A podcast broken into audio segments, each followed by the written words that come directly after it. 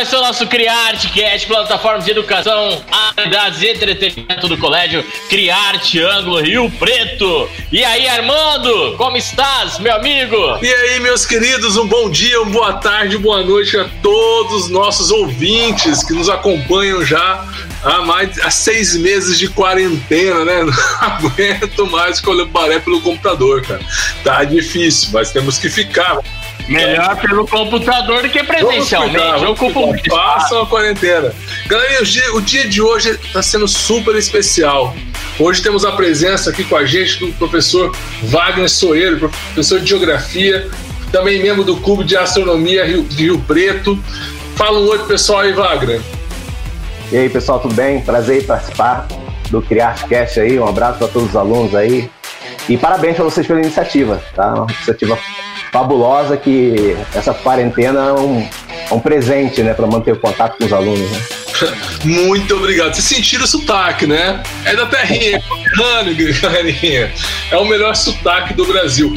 Galera, junto com a gente temos aí, como sempre, Baré, o nosso professor, editor de áudio, vídeo, photoshopada das fotos do nossa que colocam no Instagram.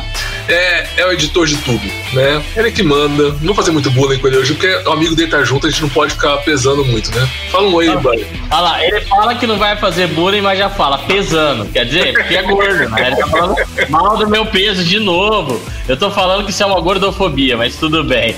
Vai lá, pessoal. Saudade de todos, né? E hoje, como o Armando disse, Wagner, um cara extremamente especial aqui pra vocês. Olha, é raridade trazer um cara assim, hein? Aproveitem. Vai lá, Armandão. E o nosso tema de hoje, já que temos aí o pessoal do CARP de Rio Preto, vamos falar hoje sobre a nova corrida espacial. Mas também vamos perguntar um pouquinho aí, será que existe vida lá fora? Mais inteligente que a gente, talvez, mas inteligente que alguns lideranças aí. Galerinha, então vamos começar, Barezão. Inicie aí suas perguntas. Vamos lá, ó. Ô, Armando, pra gente falar desse tema de corrida espacial, nova corrida, se existe uma nova, já existe uma velha. Como que é em história esse conceito de corrida espacial que rolou aí no período de Guerra Fria? É, galerinha, hoje eu vou falar de Guerra Fria com 2 professores de geografia, uma responsabilidade gigantesca, né? A Guerra Fria, já, só para lembrar vocês, vai ser depois do final da Segunda Guerra Mundial, vai ser uma corrida entre Estados Unidos e União Soviética, né, entre comunismo e capitalismo, pelo mercado, por países aliados e por, às vezes, até conversão de países ao sistema comunista, né, e alguns se reafirmando como capitalistas. Durante esse período, essa grande corrida, né, que vamos ter, os dois lados vão tentar demonstrar quem tem a melhor tecnologia, quem tem o melhor conhecimento, poder agariar aliados, amiguinhos. E uma das formas de competir era ter que competir com a tecnologia, né? E a tecnologia naquele período nos dava a margem para sonhar com o futuro, né? Que depois, na década de 90, veio meu querido Star Wars, com o mundo lá fora. Há muito tempo, tem que colocar assim, Barel, Star Wars nas minhas falas. Há muito tempo, as pessoas já questionavam o que é lá fora, né? Temos um renascimento, o pessoal falando que a verdade... o Sol não gira em torno da Terra, e sim a Terra gira em torno do Sol. Há grandes estudos na época da Grécia Antiga. E no período da Grande Guerra Fria, temos essa ideia de querer chegar a esse céu, né? Passar do céu e conhecer o universo, que é um grande sonho do ser humano. E os Estados Unidos e a União Soviética vão competir, né, para poder ganhar esse mercado que estão buscando, para ver quem vai ser o primeiro a chegar, né, fora do planeta. A gente sabe que essa corrida espacial tinha, para o lado da União Soviética, uma vontade mais armamentista, tudo que foi criado em tecnologia vai ser revertido para tecnologias militares. Nos Estados Unidos, toda a tecnologia criada vai ser revertida para coisas para os civis, né, até coisas de alimento, coisinhas de barrinha de cereal, coisinhas de alimentos... noodles, tudo isso foi testado, vão ser utilizados para os militares, mas também vão ser utilizados inicialmente como uma forma da coisa espacial. O forno micro-ondas, se eu não estiver enganado, as pessoas podem falar aí depois, né? E aí fazem o início da viagem, a Rússia sai na frente com a sua seus grandes engenheiros espaciais naquele período, vão colocar a primeira nave a orbitar em volta da Terra e voltar. Depois temos a cachorra Laika, né, que vai ser o primeiro ser vivo a orbitar fora do planeta e voltar, sai, dá uma volta completa, volta para a Terra. Depois temos o Yuri Gagarin, que é um herói soviético, que também vai fazer a mesma ação, só que é um ser humano agora que vai sair e circular. E depois, até vou perguntar para o Wagner o que ele acha desse período, os Estados Unidos saíram muito atrás e do nada ele consegue colocar uma nave, que é a Apollo 11, que vai sair do planeta. Do nada não, né, gente? Tem um monte de estudo, o pessoal tem a NASA ali e tal, uma forma de falar assim, porque na corrida estava perdendo, e pousa na Lua, e ali começa toda a chance, ou melhor, a demonstração que o homem é capaz de sair do planeta. Caramba, cara, quanto assunto. Mas pensando nisso, Vagnão hoje, coitado dele, ele tá frito aqui com tanta pergunta. Mas pensando nessa guerra espacial, nesse contexto de corrida espacial que o Armando disse, havia uma corrida espacial no passado, que era uma corrida espacial entre duas potências, entre dois pensamentos, socialismo e capitalismo. E hoje, nós vemos que também há uma nova corrida espacial, só que não é entre um e o outro, né? Então, o que você vê esse período moderno aí de corrida espacial, que empresas dão start nesses projetos, como SpaceX, como a Amazon, né? Nós estávamos comentando aqui offline. O que você acha desse período? O que você vê como alguém que trabalha, conhece, né, a astronomia em si? O que você acha desse novo período de corrida espacial, dessa nova corrida? Qual é o interesse, o porquê dessa corrida? Tem um panorama para gente? Então, Baré, desde 2010, né, começaram a aparecer empresas particulares, mas por uma simples iniciativa da NASA, porque as missões espaciais sempre foram muito caras, somente os ônibus espaciais, né? Mas depois dos acidentes da Challenger, da Columbia, então eles começaram a rever isso tudo. Então os custos eram absurdos comparado com os dos russos. Então isso fez o quê? A NASA se abrir a iniciativa privada.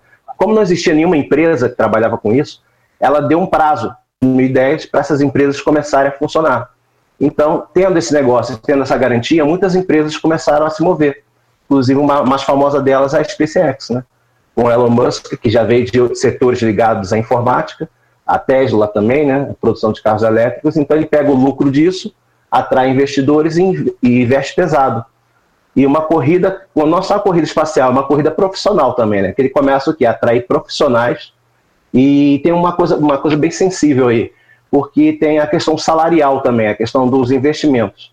A NASA é uma agência espacial americana, então ela pertence ao governo. Os salários comparados são muito baixos, o que não atrai tantos talentos assim quanto ela pretende. Então ela se permite a pegar alguns engenheiros de outros países. Mas a SpaceX é uma empresa privada, então ela dá o quê? Um bom salário e participação de lucro. Então isso atrai um grupo de engenheiros, inclusive atrai um grupo de engenheiros muito grande da NASA. Fez o quê? A empresa dá um boom, né? Então a SpaceX não começou do zero, como muita gente imagina. Ela atraiu muitos profissionais e graças a esses investimentos pesados ela conseguiu o quê? Já tem um caminho já, uma experiência, um know-how, né? E esses engenheiros começaram o quê? Fazer esses testes e curioso o quê? Como as empresas privadas têm aquela questão de otimizar o lucro, então eles começaram o quê? Ter voos mais baratos do que as agências. Entendeu? Isso fez o quê? Atrair muitas empresas particulares. Então você vai ter aí nessa corrida toda nova espacial, você vai ter a Boeing, a Blue Origin, a One Mars. Então são todas empresas privadas, né, que buscam exatamente isso, esse novo mercado. É um mercado gigantesco. Quando a gente fala gigantesco, porque a maioria das pessoas acham que é só ir para o espaço, ou ir para a Lua, ou ir para Marte.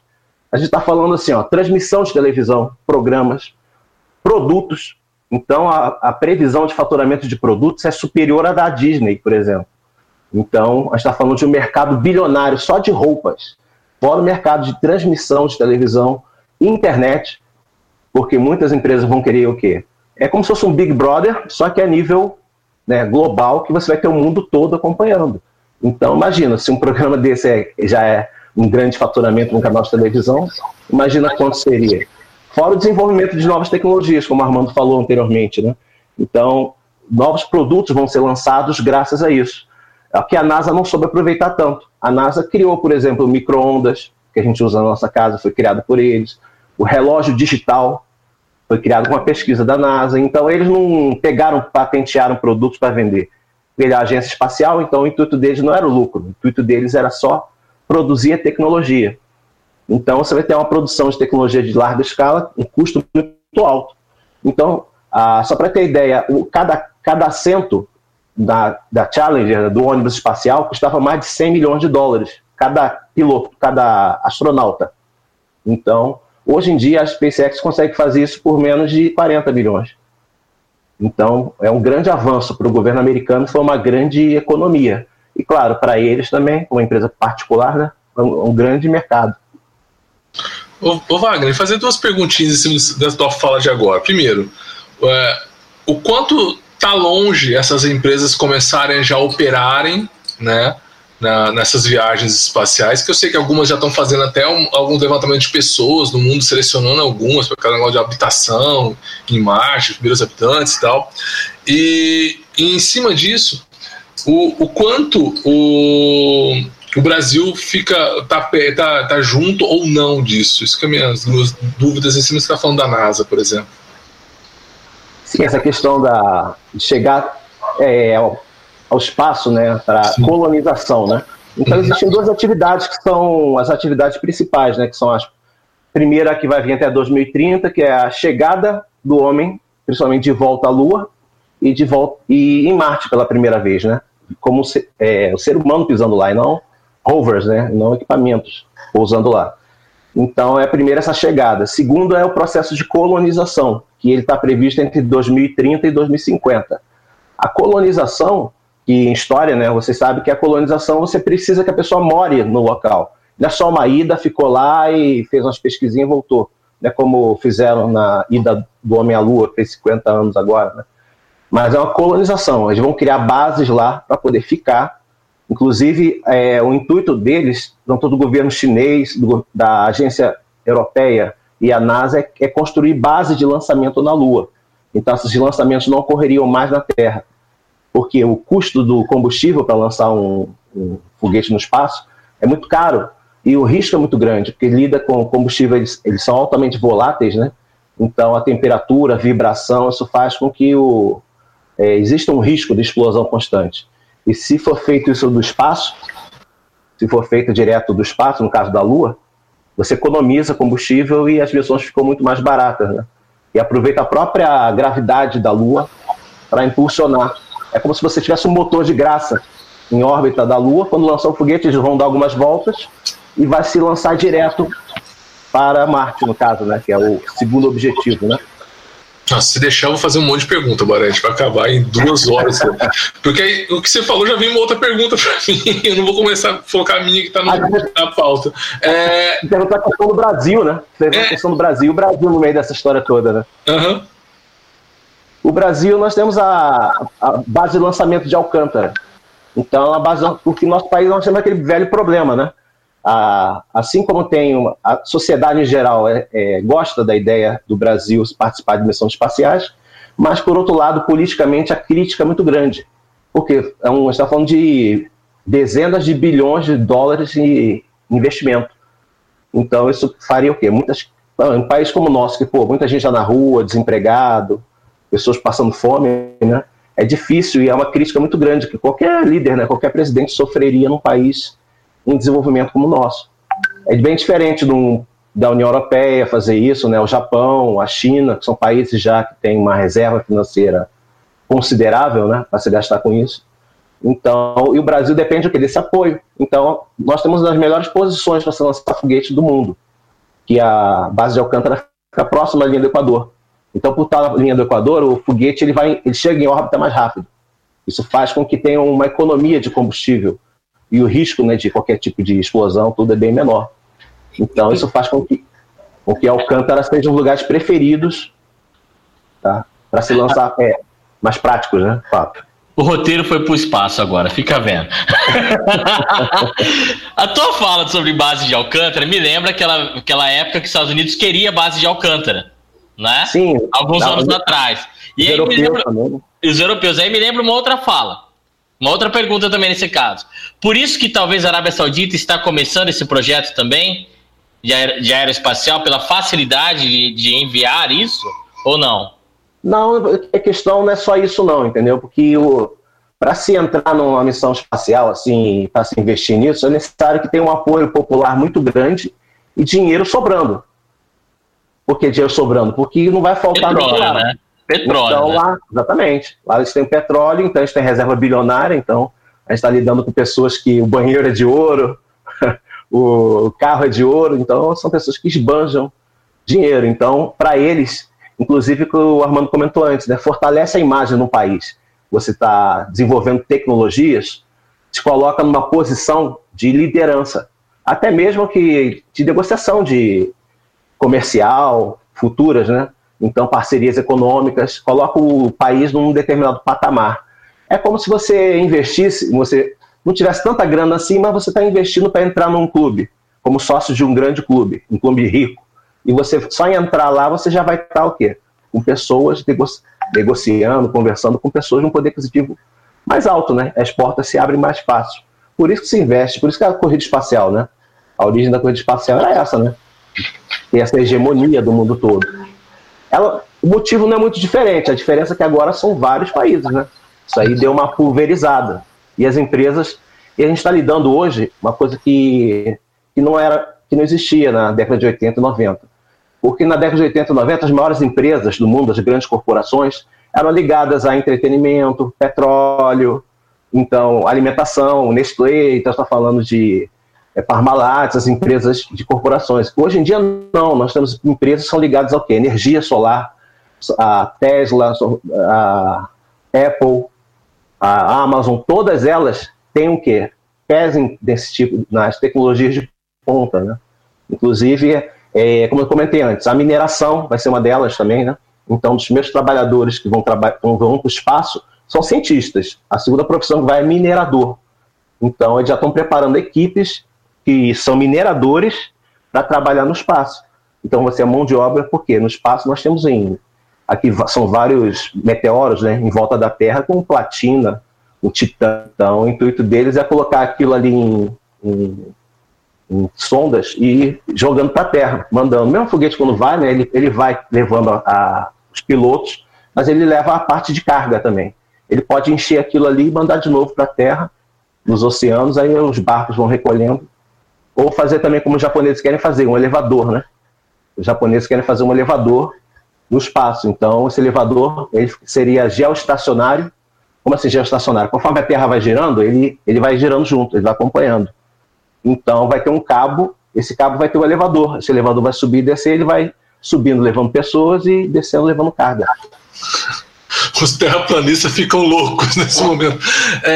Ô Wagner, eu vou deixar o roteiro que o Barreto fez aqui.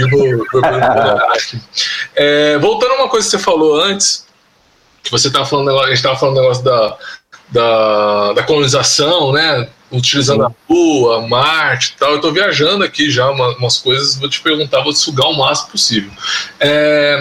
Muito se questiona sobre a Estação Espacial Internacional, de ela estar sucateada ou não, né, para o tempo que ela está sendo construída, sendo produzida e utilizada e tal. É verdade que, utilizando a Lua como uma base, né, ela já seria descartada quando ela estivesse pronta? Não, propriamente não, porque a ISS, a Estação Espacial, ela é um laboratório gigante. É como se fosse um laboratório na Terra. Só que as pessoas que estão lá, ou são pilotos, são responsáveis pela questão de manutenção. É porque também a NASA tem muito isso. O piloto é engenheiro também, e muitos são navegadores. Então, você está lidando com pessoas com alta formação. A maioria dos astronautas que vão para lá tem 2, 3 doutorados. Entendeu? Tem pessoas que têm doutorado em química, mineração, engenharia. Então, são pessoas assim, altamente qualificadas. Elas vão para o espaço, mas ela não ficaria obsoleta. Por quê? Porque ela foi planejada para o quê? Para a tecnologia dela ser alterada.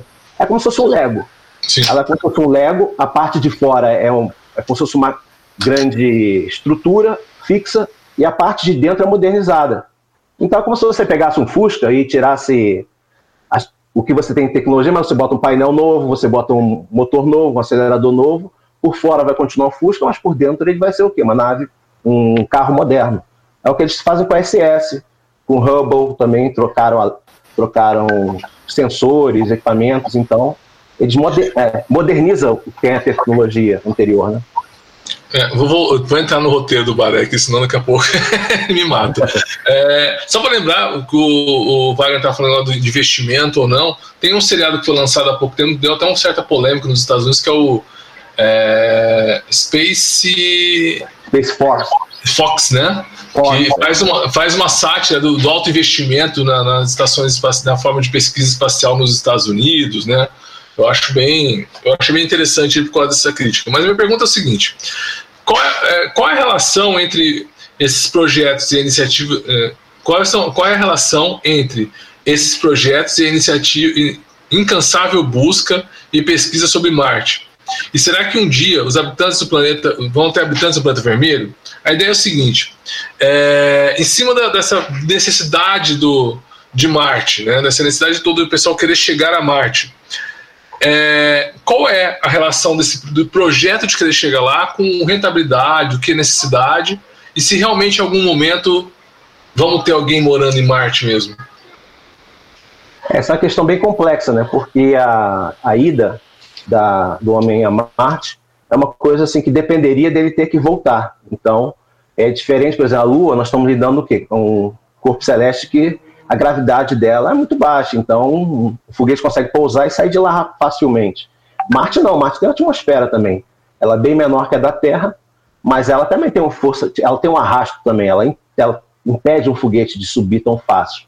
Então teria o quê? Um gasto enorme de combustível para ir e outro para voltar.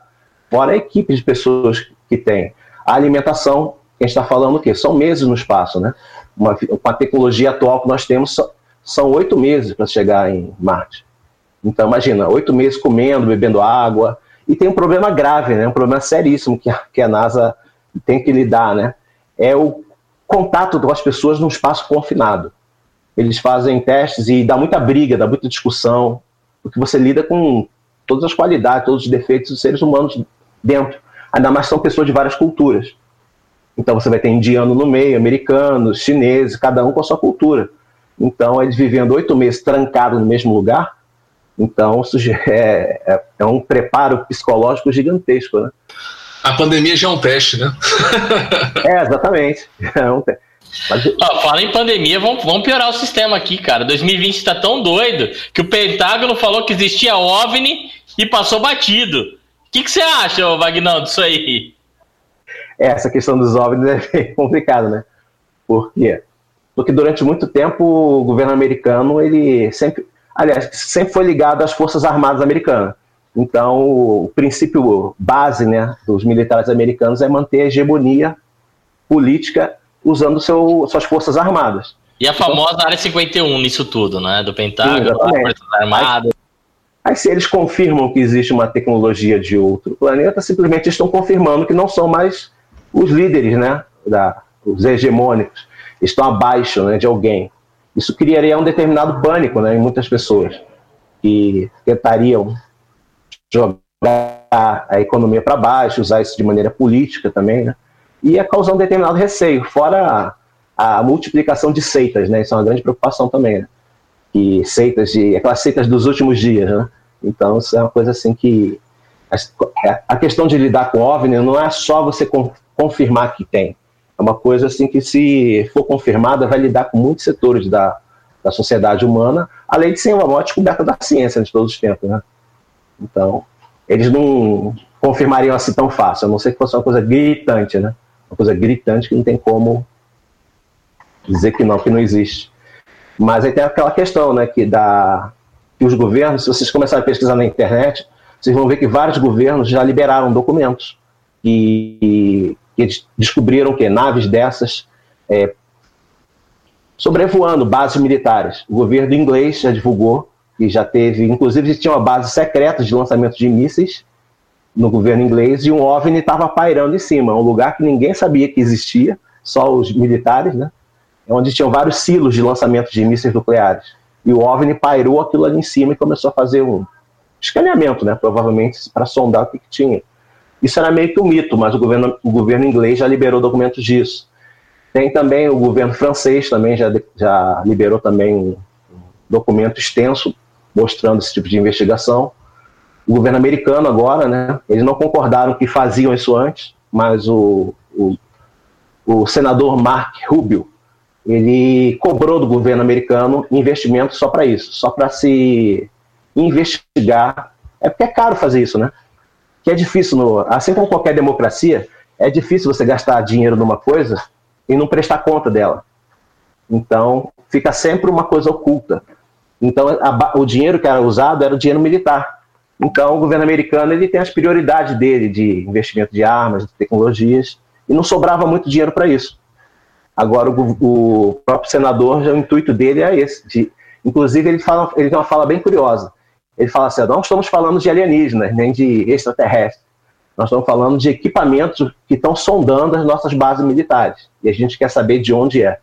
Pô, como é que uma coisa que fica pairando, não tem foguete, não tem... nitidamente você vê que é magnético, né? E se locomove assim, 5-6 vezes a velocidade de um caça-jato. E que o radar não identificou, né? O radar, exatamente. Ele some no radar de tão rápido que é. Então, não tem nenhuma nação no mundo. Até porque a gente fala assim, mas quem garante? Isso pode ser de algum país. Pô, se um país tem uma tecnologia dessa, e capaz de até de driblar o exército americano, ele não usaria como... ou não venderia isso para quem pagasse muito bem. E aquela história do canal History sobre o disco voador nazista, o que você acha daquilo? Isso é curioso, realmente essa pesquisa existiu mesmo. O cientista chamado Werner von Braun, ele fazia pesquisa, ele é um engenheiro de foguetes, só que ele começou a desenvolver novos meios de transporte, inclusive um deles era um tipo de um disco voador que tinha uma propulsão e dentro dele um gerador. Esse gerador faria com que ele interagisse com o magnetismo. Ele chegou a ser testado, mas não teve uma eficiência tão grande, né? Então, foi parado por aí.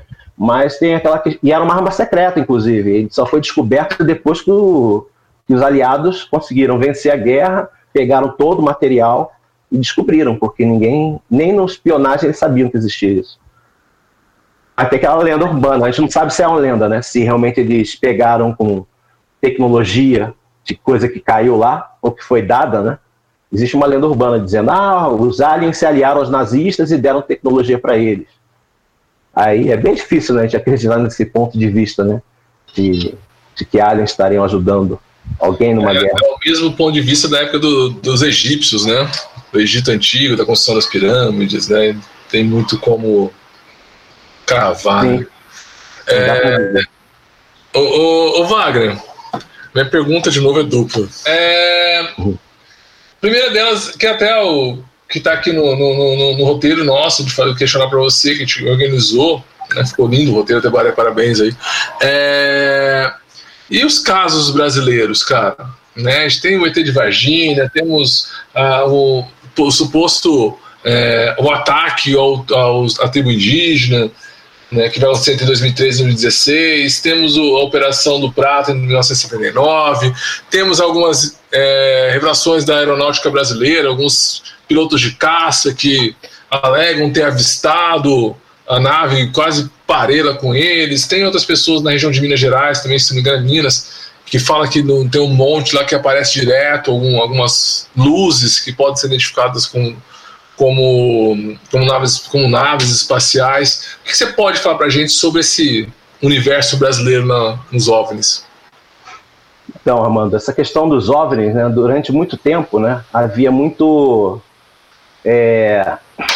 fantasia no meio, né? Então a gente não sabia diferenciar o que era fantasia e o que era verdade. Fake news então, também, né? Sempre tem aquela revista UFO, né? Que é uma revista, inclusive, que até conheceu o Adhemar Gevaerd, né? De vez em quando eu converso com ele também, que eu tiro umas dúvidas com ele também, de coisas do céu, né? Coisas que possam existir ou não. Então, você vai ter essa essa questão toda do OVNI muito vinculada a superstições, né? Mas quando o governo começou, já tem desde 2010, começou a liberar documentos, o governo brasileiro.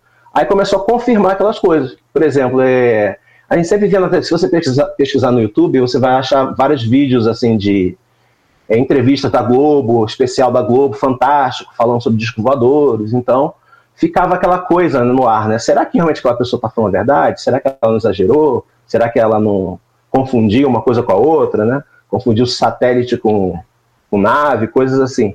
Aí veio a liberação desses documentos, aí foi que deu um boom, né? Deu um estalo. Por quê? Porque a gente começou a ver que esses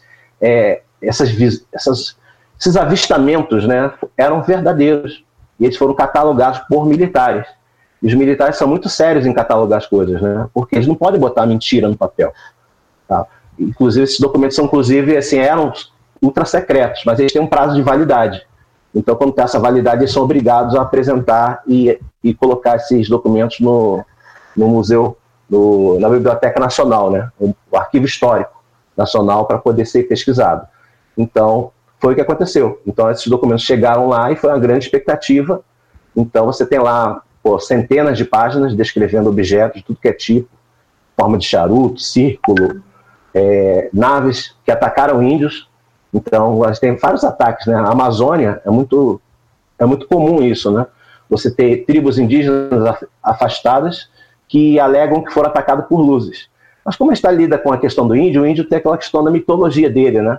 Então ele pode confundir, por exemplo, um ataque de abelhas da madrugada com uma coisa divina, com coisas assim, mas índios que estavam lá, pessoas também que trabalhavam com os índios, e órgãos, a Polícia Federal e a Aeronáutica, foram pessoalmente no local, tiraram fotos, gravaram vídeos realmente desses objetos, inclusive atacando. Então tem o caso do oficial da Aeronáutica chamado Yuri Holanda, que ele teve contato, ele ouviu vozes, né, falando com ele, e para um militar colocar isso num papel não é uma coisa qualquer. E como tinham várias pessoas como testemunha, isso foi fechado numa gaveta a 7 chaves, mas foi revelado agora. Inclusive, eu estava conversando até com a Adhemar Gevaerd sobre isso, né? Ele comentou que 80% é o que está lá, diz que tem 20% de coisas faltando ainda. Que seria coisas assim que deixaria muita gente bastante impressionada. Então a gente está lidando com um refresco, né? O documento que está lá é o refresco. O suco mesmo está guardado lá. São vídeos com zoom muito próximo, pessoas correndo, gritando, coisas assim, entendeu? E é o que aconteceu também, né? Também nos índios, em 2014. Em 2014, os índios da tribo Axaninca, a tribo que fica entre o Acre e o Peru. Essa tribo é uma nação, né? A gente está falando não é só uma tribo, né? É uma nação indígena em vários grupos. Então, 80% deles moram no Peru. Mas o grupo que mora no Brasil é que sofreu ataque. E eles pediram ajuda oficial. Eles botaram um ofício pedindo ajuda para a FUNAI. Então, está registrado em documentos da FUNAI. E os índios, inclusive tem um caso curioso que eu estava lendo no documento, que os índios, quando foram atacados, muitos deles tinham rifle. Então tinha índio que atirou o rifle para cima do OVNI, porque, segundo eles, era uma bola, tamanho de uma bola de basquete, forma de luz, que jogava raios neles.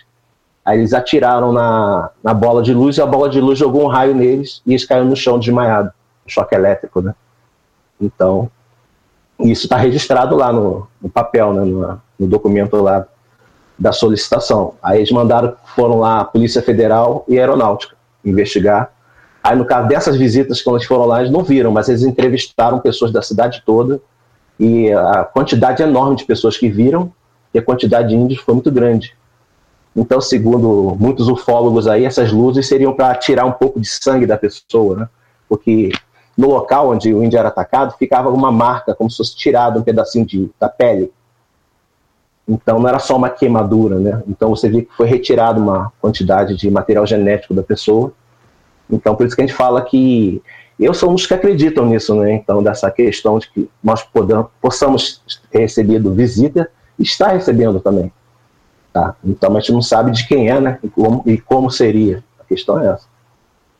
É que seria também uma prepotência nossa achar que o único planeta nesse universo vasto nosso parou na posição correta, teve o esfriamento e o aquecimento correto que levou a vida. Só um, né?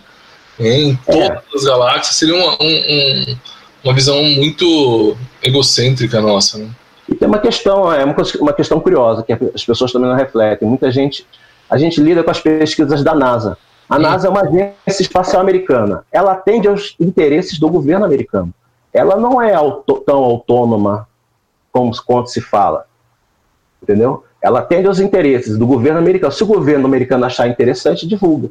Tanto que acontece, por exemplo, os dados climáticos da NASA, eles são publicados direto, mas os dados de Marte ou de objetos no espaço não é. Inclusive, tem você pesquisar, assim, é muito comum, quando eles estão transmitindo ao vivo, se passar qualquer objetozinho, qualquer pontinho de luz ou lixo espacial, o que for, eles desligam a câmera. Aí fica tudo escuro. Aí ficam vários segundos. Aí eles confirmam. Mas se for lixo espacial, eles ligam de novo. Entendeu? Eu acompanho ao vivo. Eu tenho um aplicativo da Estação Espacial. Eu fico vendo ao vivo. Quase toda hora eu entro, dou uma olhada. E esse dia aconteceu isso. Porque então, você tá falando, ficou uma tela preta, meu, demorou uns 10 minutos, mais ou menos, ou mais. Não lembro, eu olhei de novo, voltou. Mas não explicou o que foi. Isso já aconteceu na transmissão também da Lua. Quando o homem estava na Lua, quando eles estavam transmitindo, a parte ao vivo foi toda transmitida, mas um pouco antes, quando estavam transmitindo só para a NASA, para as câmeras, tinham vários especialistas, várias pessoas, eles fecharam a câmera. Então, você sabe exatamente por quê. E o tom de voz do astronauta estava um pouco mais alto e alterado. Quando ele começou a falar e fecharam a imagem. Então, tem muita coisa assim, que eles não falam para a gente em relação a que temos no espaço, em relação ao lixo espacial, em relação a objetos que se aproximam, né? E também, hoje em dia, a gente vive numa tecnologia que é tão ampla e difundida que nós temos casos assim de montagens de vídeos muito bem feitos, que são postados na internet. Então eu já vi casos assim de pessoas investigarem e ser analisado por animadores de cinema e os caras ficarem bobos, assim, isso é uma montagem, mas é tão bem feito que a gente nem sabe fazer isso. Então existe aquela hipótese de que muita coisa é jogada na internet, em redes sociais, exatamente para descredibilizar, entendeu? Para tirar o crédito desse tipo de pesquisa, ou de qualquer um que afirme isso. E o governo, eu lembro certinho na época eu citei até o negócio do ET de Varginha, né? Quando teve a notícia, os supostos vídeos ou não reais da situação que estava acontecendo, da entrevista à Globo, a Record, a Band, foi lá entrevistar pessoas e tal. E eu lembro o pânico que aquilo causou naquele momento, né?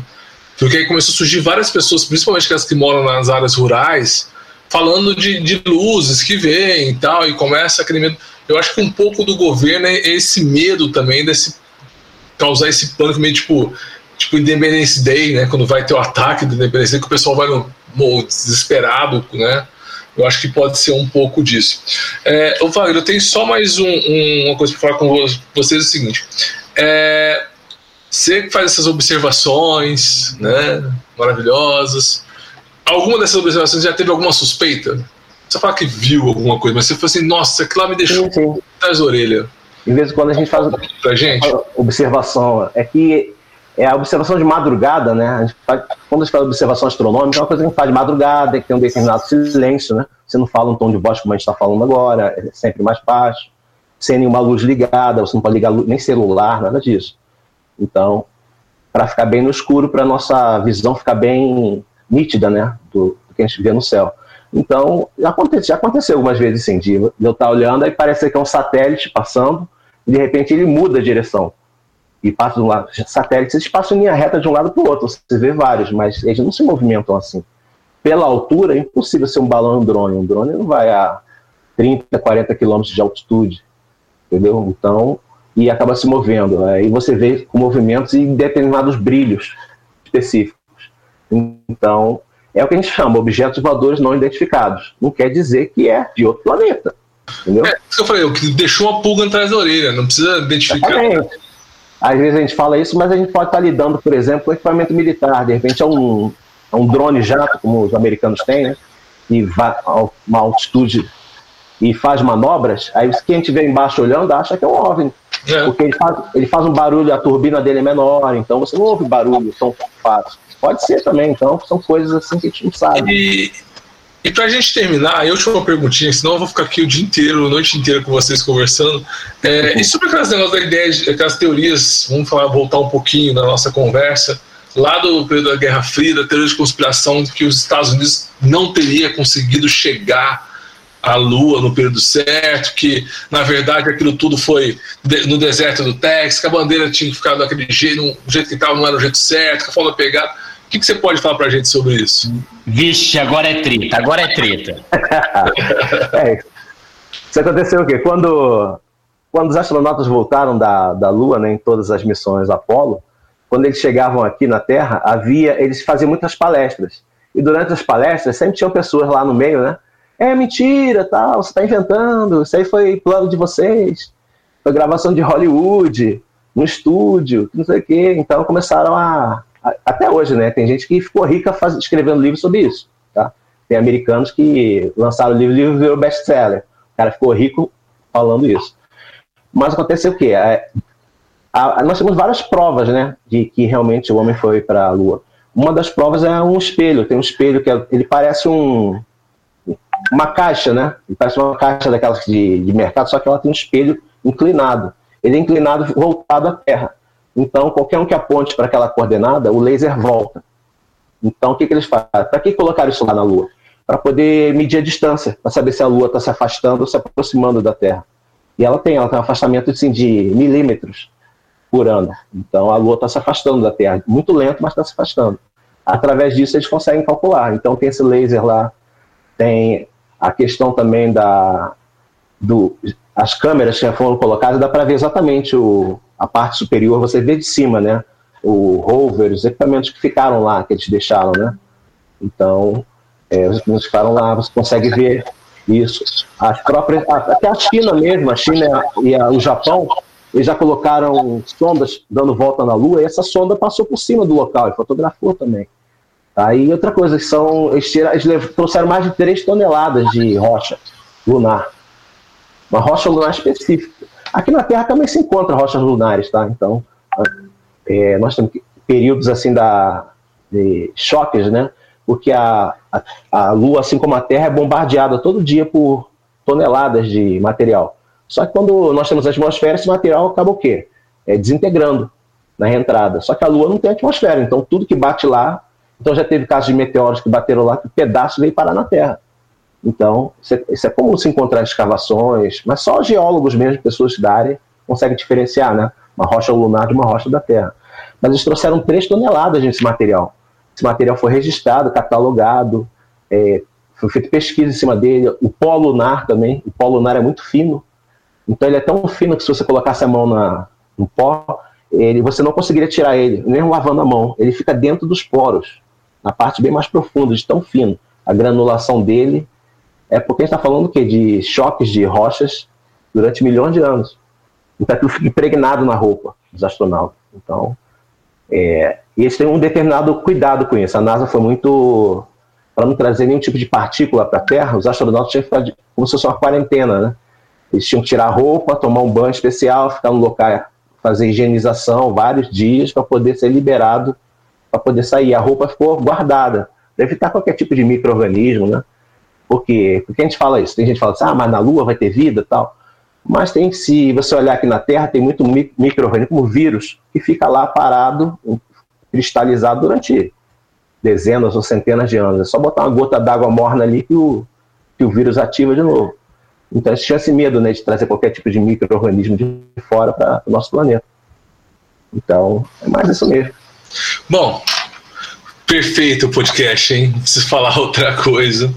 Infelizmente, a gente tem que acabar. Ainda tem uma pergunta que eu vou fazer para o Wagner ainda.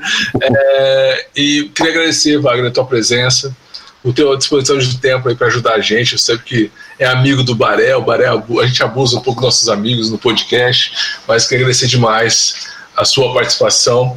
E eu queria que você falasse aí para o pessoal, que quem tiver curiosidade sobre o universo lá fora, como, o que você pode indicar para ler, para pesquisar, que sites que você pode considerar confiáveis, você pode indicar, como que pode entrar em contato com vocês. E mais uma coisinha, fala pra gente o que é o lado oculto da Lua, porque eu só aprendi isso em filmes. Beleza? E já se despede do pessoal. Muito obrigado novamente. Ok.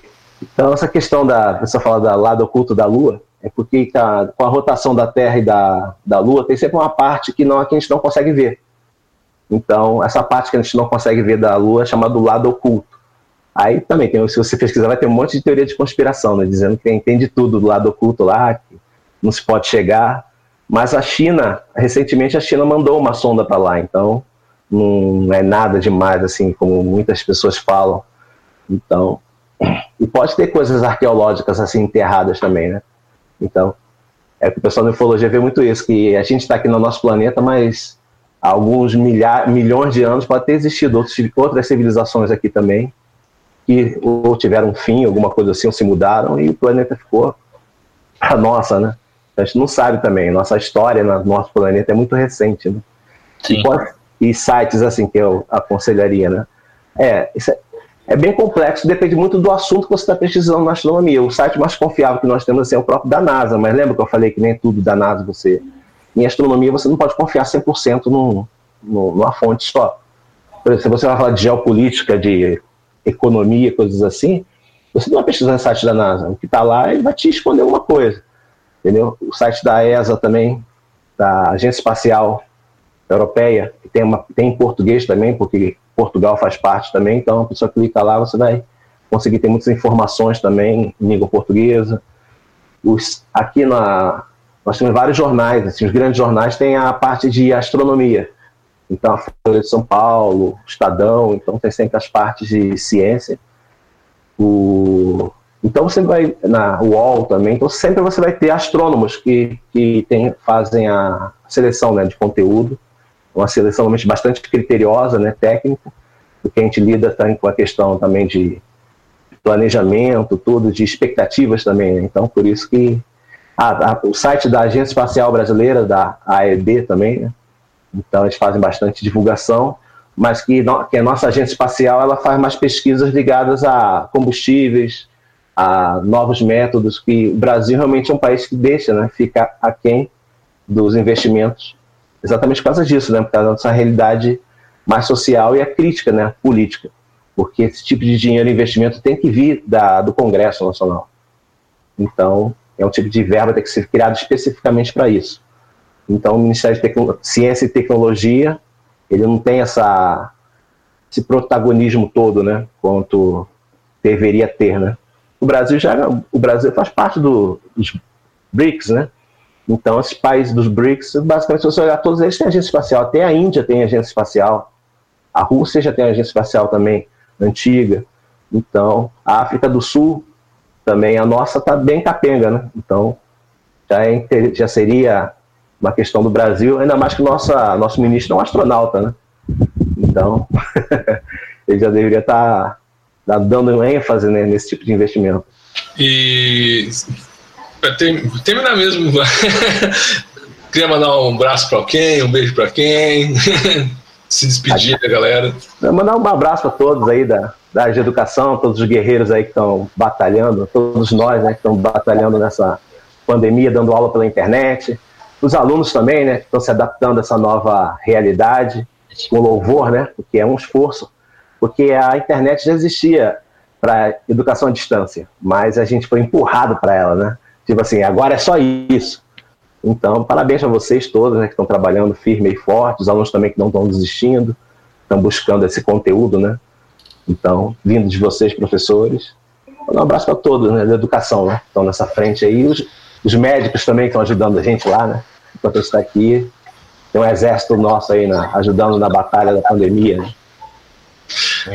Galera, vocês sentiram, né? O podcast foi sensacional. Eu tô com milhares de perguntas acabando aqui hoje. Vou ter que pegar o contato dele e continuar essas perguntas. Falei que ia ser top. Galerinha, queria agradecer demais nossos ouvintes. De novo, agradecer ao Wagner por ter dado esse tempo pra gente aí, responder nossas perguntas. Desculpe ter saído um pouco do roteiro, mas é que a gente empolgou mesmo aqui, ficou sensacional. E muito obrigado. Continue nos ouvindo nas nossas redes sociais e fiquem de olho no céu, tá? Obrigadão a todos, uma boa tarde, boa noite pra todos. Vai lá, Baré! É, pessoal, esse nosso Criartecast foi sensacional. De dar até orgulho a Howard Wolowitz, o famoso sucrilhos do espaço. Pra quem não sabe o que a gente tá falando é The Big Bang Theory. Cara, muito obrigado, Wagner, obrigado, Armando. E esse foi o nosso Criartecast, plataforma de educação, atualidades e entretenimento no Colégio Criarte, Ângulo Rio Preto. Para saber mais, nos procure na rede social do Criarte, Ângulo Rio Preto, e também em todas as plataformas de streamings, que é a Spotify, Deezer, Google Podcast, iTunes, Radio. Estamos aí. Abraço a todos.